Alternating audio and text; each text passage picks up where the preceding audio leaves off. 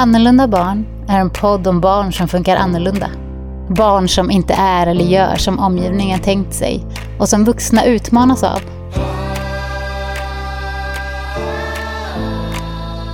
Den här podden är för dig som träffar de här barnen. Kanske är det dina egna, kanske är det andras. Oavsett så finns det sätt att tänka på och saker som kan vara bra att veta eller påminna sig om som gör både din egen och barnens tid här på jorden lite enklare att hantera.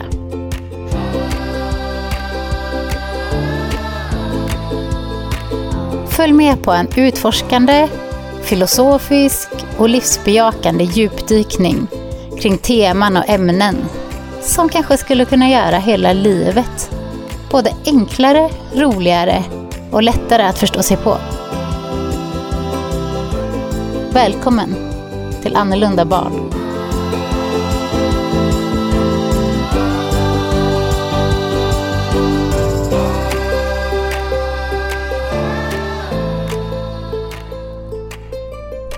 Vilken resa det här är. Det känns för mig som om ni verkligen får följa mina upp och ner och hit och dit.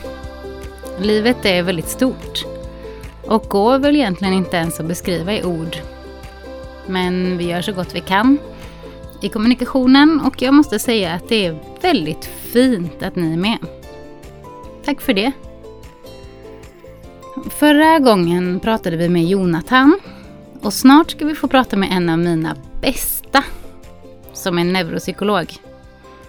En av dem som jag checkar av mig själv med lite då och då för att se att jag inte har fått allt om bakfoten. Än så länge har han faktiskt inte dissat mig.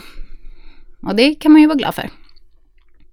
Även om jag faktiskt är en typ som uppskattar att få lite konstruktiva frågor då och då för att liksom ifrågasätta mitt sätt att tänka. Jag tror att det är rätt viktigt faktiskt. Att vi ifrågasätter tankarna, tankemönstren, sättet att förstå och göra saker på. Jag gillar det. Det är ju så man kan växa, utvecklas på insidan.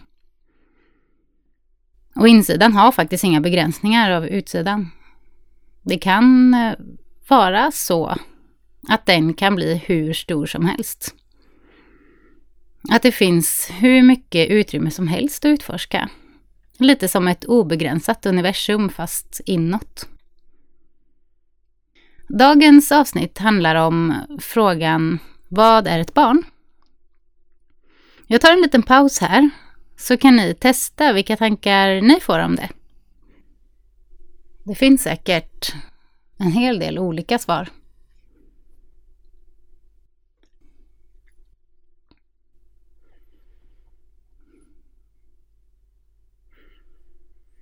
Är ett barn någons? En tillhörighet liksom? En förlängning av föräldern? En del av föräldern? Det kan ju låta fint att säga eller tänka så om någon, att du är en del av mig. Men hur blir det egentligen när vi tänker så? Vi kommer in på det. Nästa fråga är ju då, vad baserar jag den här uppfattningen om barn på? Vad är min förklaringsmodell liksom? Min kontext? Är det samhället? Är barnet en liten ofärdig människa som ska växa upp till en fullgod samhällsmedborgare? På sätt och vis kan det vara så. Vi är ju kanske den art som föder mest ofärdiga ungar. Hade de varit i samma läge som många djurungar är när de kommer ut, det vill säga ganska självständiga, så hade de liksom varit för stora för att föda. Vi föds alltså extremt sårbara och formbara. Men det här med fullgoda medborgare, när blir man det? Föds man med rättigheter? Eller är det något man ska förtjäna?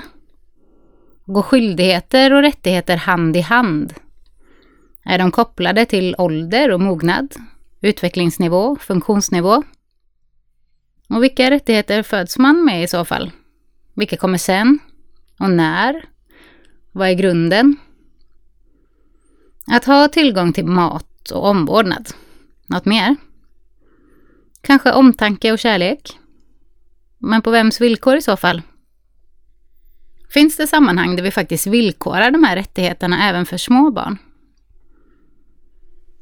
Som barn har vi vissa grundläggande behov som förutom att ha förutsättningar för att överleva handlar om att känna sig sedd, lyssnad på, värdefull och bekräftad eller viktig. De här behoven kommer vi fortsätta ha livet ut.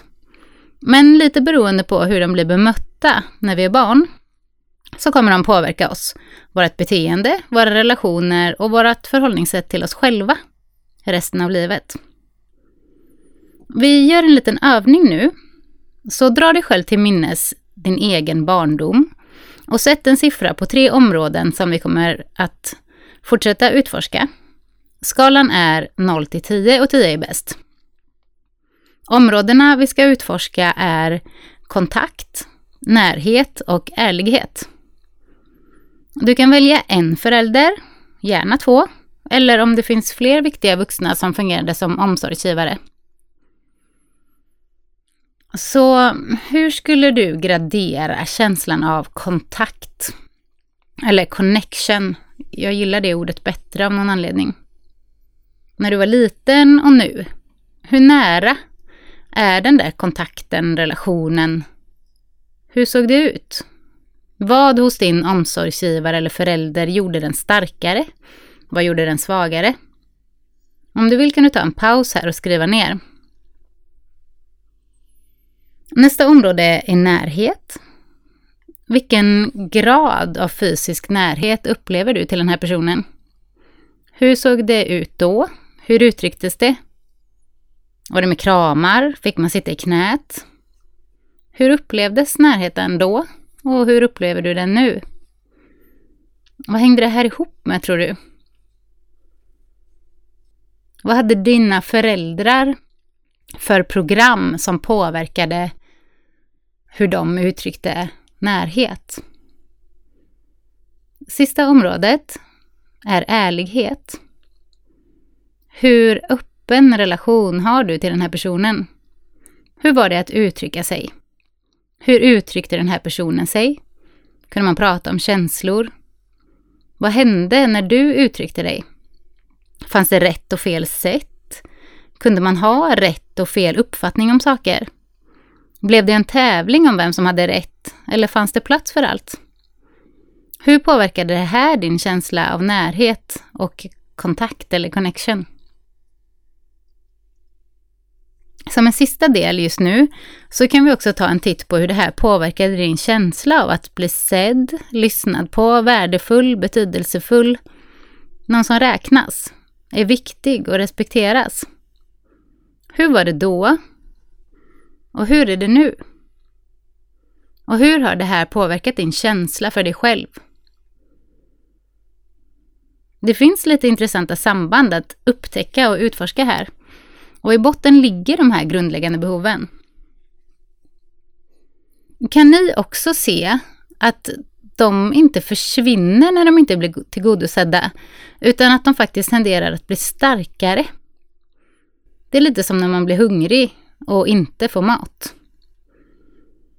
Här har vi ganska många nycklar i både föräldraskapet och i bemötande av barn överhuvudtaget, om vi är intresserade av det. Tillbaka till synen på barn, eller barnuppfostran. Jag ser att bara ordet uppfostran sätter en rubrik på förhållningssättet till barn. Ska barn ehm, styras, lära sig lyda? Ska de mejslas till av de vuxna runt omkring som vet vad som är viktigt och inte? Vad som är riktigt och inte? Hur man bäst lyckas i livet? Hur man blir lycklig, framgångsrik och har en god hälsa. Vad som är den rätta vägen att gå. Ska de liksom in i mallen och strukturen som vi har skapat som nyckeln till framgång och frihet? Eller finns det något vi missar med det förhållningssättet? Vad har vi för förväntningar på barn egentligen? Här skulle jag eller här skulle det kunna skifta lite beroende på vad man har för värdegrund eller synsätt på barn. Och jag säger inte att det finns en som är rätt och en som är fel, men som vanligt tycker jag om att titta lite närmare på det. Och vad det kan få för konsekvenser. Vad är din högsta önskan i relationen till ditt barn? Eller till något annat barn? Eller i någon annan viktig relation, för detta går att applicera även på andra relationer. Även om vi nu pratar om det i kontexten barn-förälder. Vad är det du önskar mest? Att barnet blir framgångsrikt, lyckligt, att ni har en god kontakt, närhet. En god relation helt enkelt, vad det nu är. Här tar vi ett varv tillbaka till de där siffrorna vi satte, om du gjorde det. På känslan av kontakt, connection, närhet och ärlighet, hur det såg ut. Hur det upplevdes och var det kom ifrån. Vad känslan av intentionen var kanske. Hur påverkade de här olika sakerna relationen? Så om vi nu har en god relation som exempel, för jag tänker mig att de flesta föräldrar ändå har det som nummer ett. Man önskar den där fina förtroendefulla kontakten. Varför? För att man som förälder själv har det behovet såklart. Och man använder sitt barn för att uppfylla det. Och kanske också för att man önskar det av omtanke och kärlek för sitt barn. Man vill kanske ge den relationen i present till det vackraste man har. Någonstans där man kan vila och vara helt och hållet sig själv. Det där man kanske själv söker efter. Eller har och vill ge vidare. Men frågan är ju då, hur ser en bra relation ut? Finns det en bild? Fanns det kanske till och med en förväntan på hur det skulle se ut redan innan barnet var fött? För min egen del var det absolut så. När jag minns tillbaka på min intention med att bli förälder och mina tankar om vad det skulle innebära, så är det ganska tydligt att jag hade vissa förväntningar både på mig själv och på relationen som skulle uppstå. Jag tänkte att jag ville vara någon som bryter mönster. Någon som gör det bättre än mina för egna föräldrar gjorde i vissa sammanhang. Någon som lyssnar, som kommer ihåg listan med så här vill jag inte göra när jag blir förälder som jag skapade inom mig själv när jag var barn. Allt det här låter kanske bra, fint. Men vad sätter det för krav på det som sen uppstår? Att vara förälder är ju inte att lägga en beställning, följa ett recept och få ett förväntat utfall. Vad var min bild av resultatet av att bryta mönster eller göra det bättre? Hur såg det ut i mitt huvud? Vad får jag för gensvar av mina barn när jag är den där fantastiska lyssnande föräldern? Hur tänker jag att det borde bete sig och svara upp när jag är på det sättet? Kommer det ens gå? Jag gjorde flera inre resor innan jag blev förälder av just den anledningen. För att liksom rensa upp innan jag omedvetet bara skulle föra saker vidare. Men den där resan tar ju aldrig slut. Och jag skulle nog vilja säga att den har blivit ännu mer intensiv efter att barnen kom. Det är ju i den relationen man får möjlighet att verkligen se sig själv. Det är det som är det fina med nära känslomässiga relationer. Att man liksom inte kommer undan sig själv. Man kan absolut stanna i en total projektion av sig själv på någon annan. Det är du som får mig att reagera så här. Men vill man växa och utvecklas så är det bättre att titta inåt än utåt. Det skulle också kunna vara ett något mer konstruktivt förhållningssätt av lite olika anledningar. En del som vi säkert har varit inne på redan och en del som vi säkert kommer komma in på. Vi har rätt många, både medvetna och omedvetna förväntningar på våra barn redan när de föds. Jag vill ju till exempel förverkliga mig själv bekräfta mig själv genom bilden av att lyckas med vissa saker i förhållande till mina barn och att vara förälder. Inte helt sällan tänker vi också, eller förväntar oss, att relationen till mitt barn ska komma med den där ovillkorliga kärleken vi längtar efter. Äntligen ska jag få ha någon som jag kan älska och som älskar mig. Förbehållslöst. Vackert. Men hur ser bilden ut? Barnet och föräldern som dansar på en äng, som gör utflykter och äventyr i naturen. Som upptäcker världen och älskar att resa. Som hänger på fotbollsträningar ihop i vått och torrt. Hur skulle det se ut för dig? Vad skulle det innebära om den där bilden krockar med ditt barns inre natur? Inte innehåller de där bilderna det totala sammanbrottet vid godishyllan i affären, eller barnet som klamrar sig fast vid lämningen på förskolan när du har bråttom till ett möte på jobbet. Eller barnet som vägrar äta maten som mormor har lagat. Eller barnet som inte alls vill umgås med hästar fastän du har gjort allt för att visa hur fantastiskt det är. Eller barnet som hellre går in på sitt rum när ni får besök. Som hellre vill stanna inne än att åka till stranden hela dagen. Som blir totalt låst och inte kan berätta varför. Som drar grannens katt i svansen fastän ni är sådana djurvänner. Eller vad det nu kan vara. Hur ofta blir det en krock egentligen?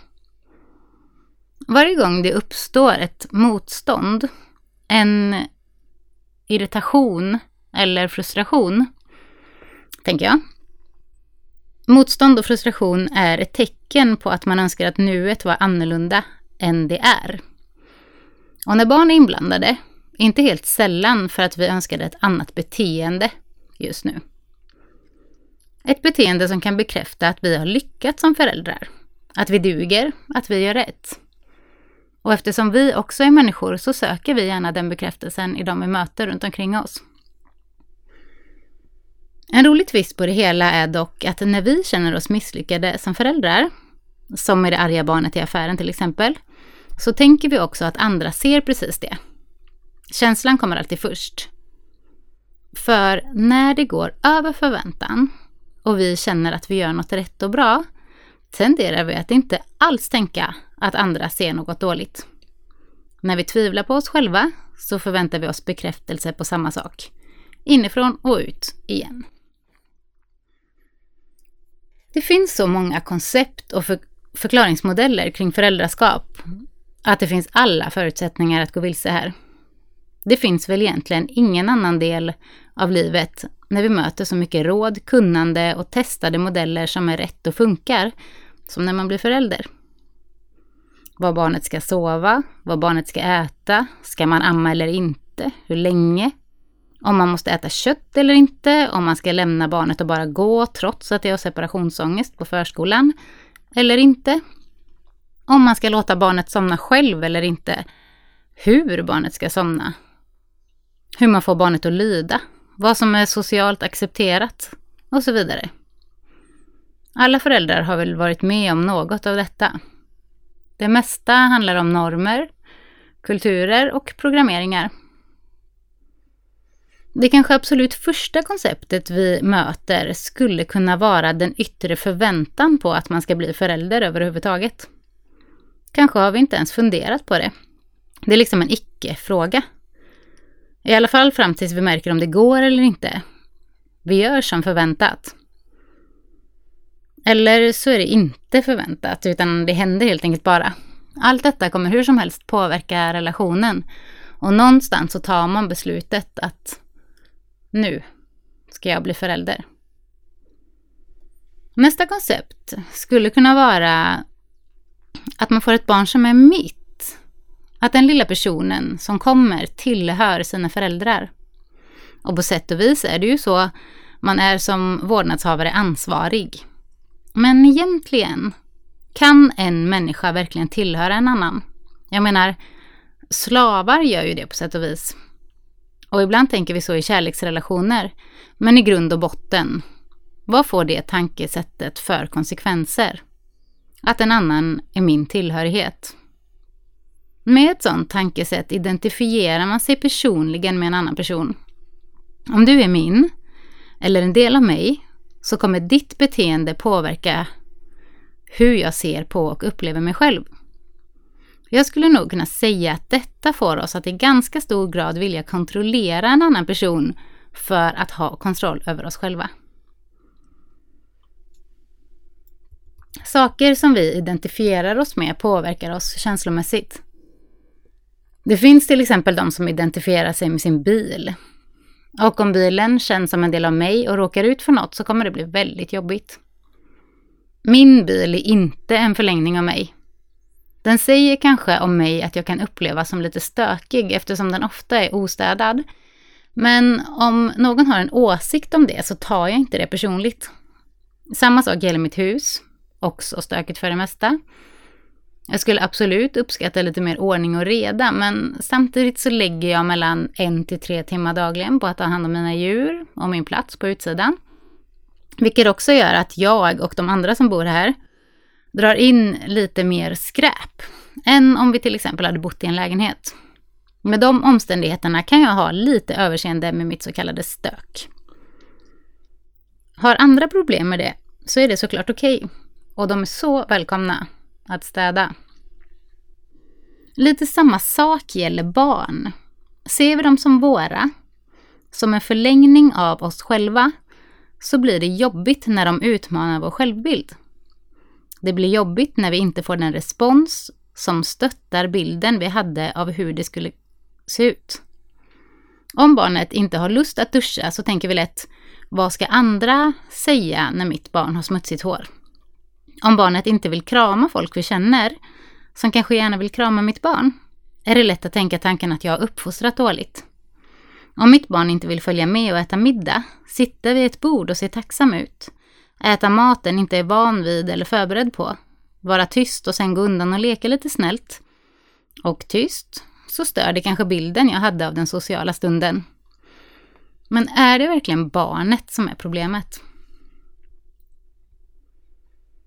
Kanske är det så att jag har ett barn som har en extra känslighet. Det finns barn som till exempel upplever ett starkt obehag av att duscha. Vattnet kan nästan kännas som nålar mot skinnet. Jag har själv ingen aning om hur det känns, men jag kan förstå att det finns orsaker bakom. Att inte krama andra om man inte känner för det är en fantastisk egenskap som skulle kunna ses som en skyddsfaktor och inte alls något som ska fostras bort. Att sitta och äta middag med släkten är inte direkt något ett barn väljer självmant. Och varför ska man alltid ses och äta ihop? Om barn ska vara med så kanske man ska anpassa det så att det blir intressant även för dem. Eller så tänker man att barn ska anpassa sig och helt enkelt delta på vuxnas villkor. Och så kan man ju absolut tänka. Men tillbaka till den där övningen vi gjorde. Jag vet inte hur ni har svarat, vad ni har för erfarenheter eller vilka samband ni kan se. Men uppenbart skulle kunna vara att känner man sig inte sedd, lyssnad på och bekräftad och värdefull, så har man inte heller den där kontakten vi önskade ha. Försöker man kontrollera någon annan så misshandlar man nämligen precis det.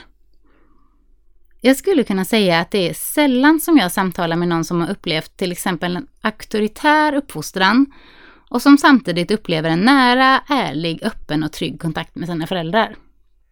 Så man skulle kunna se det lite som ett val man får göra.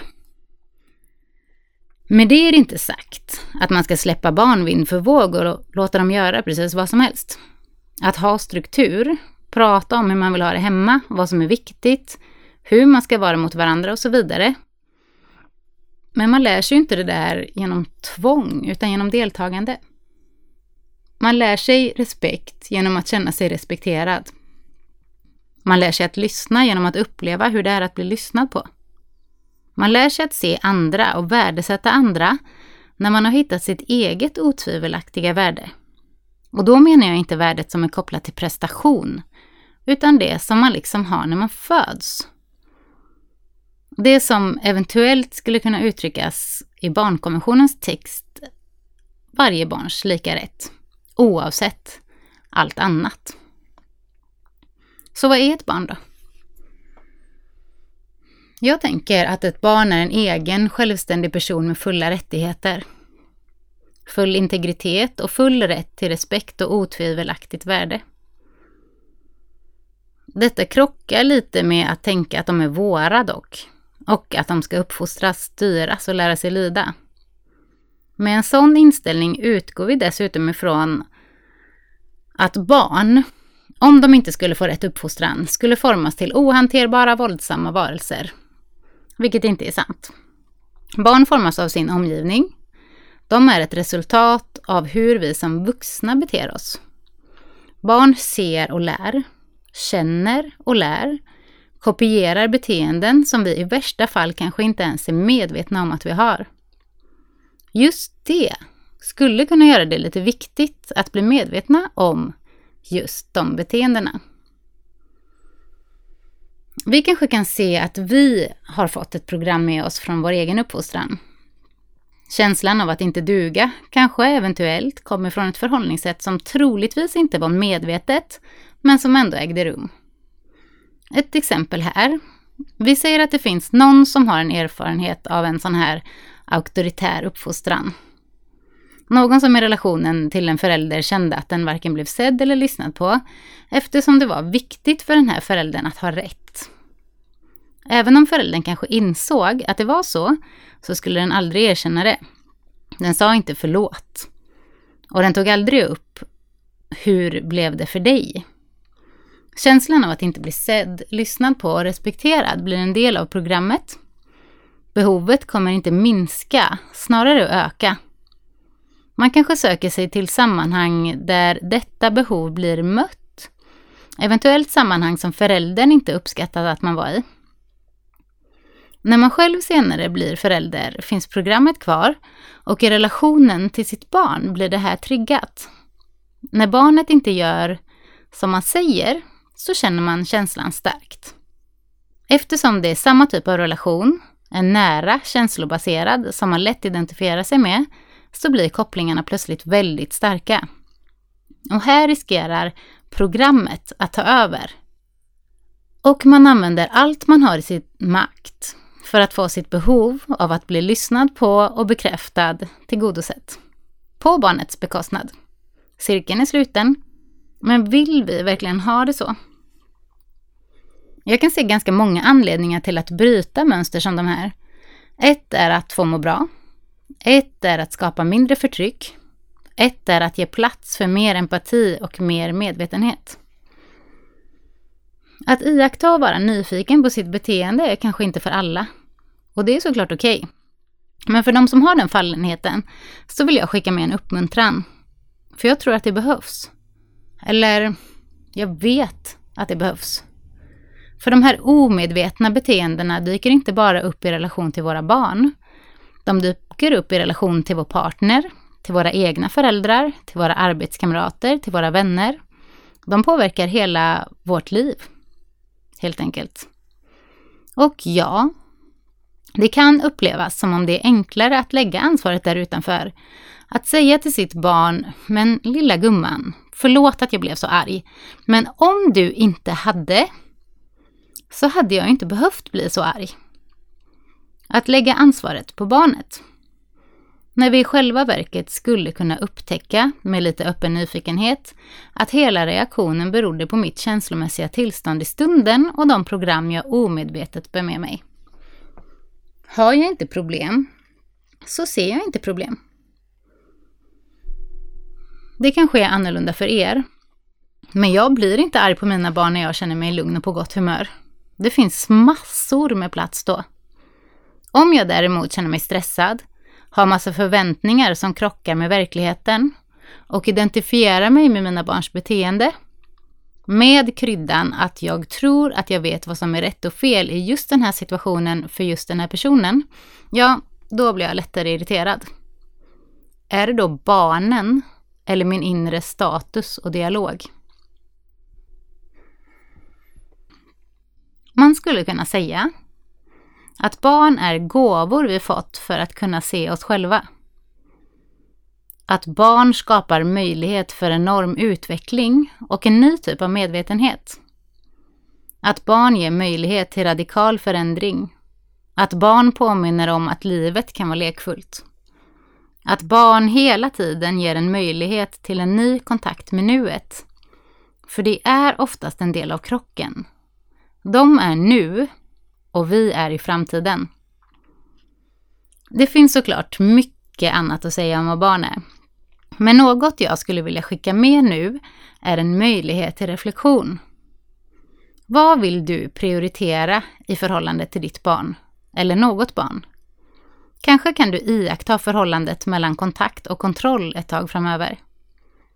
Kanske kan du iaktta vad det är för program som kickar igång när du blir triggad av ditt barn. Vad handlar det om egentligen? Är det verkligen barnet? Hur djupt vågar du gå? Hur mycket försvar finns det kvar? Varför vill du egentligen att barnet ska anpassa sig? Vad är det du är rädd för? Och vet du helt ärligt att det är sant? Den här bilden som du har skapat i framtiden. För att veta vad det egentligen handlar om så behöver man ställa frågan rätt många gånger. Varför då? Varför då? Varför då? Och kanske är det därför barn funkar så. För att de har ett uppdrag att få oss vuxna att se förbi våra skydd och försvar. Kanske är det riktig omtanke och kärlek det handlar om. Att liksom sätta sin egen tillvaro på spel för att någon annan ska ha möjlighet att utvecklas. För den typen av utveckling leder bara till känsla av större frihet, en större glädje, en större omtanke och kärlek. Det är det som finns där på djupet. Om vi vill se. För hur mycket av den där kärleken är faktiskt helt ovillkorlig och levereras så? Och hur mycket levereras som “jag älskar dig om”? Kanske är det också bra att i de här sammanhangen påminna sig om att den enda kärleken vi kan känna och uppleva är den vi ger. Inifrån och ut igen. Vill vi uppleva ovillkorlig kärlek måste vi hitta den inom oss och leverera den utan villkor. Kanske är både vi och våra barn värda just det.